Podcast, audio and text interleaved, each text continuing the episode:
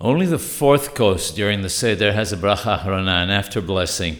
As a result, one is obligated to drink a full rebi'ith. The reason is that a bracha achrona can only be recited when one has drunk a full rebi'ith. The three other cups, however, do not have their own final blessing recited after them. The first two are covered by the Birkat Hamazon after the meal. The third doesn't have its own bracha achrona because it will soon be followed by the fourth cup and the bracha achrona will cover it also.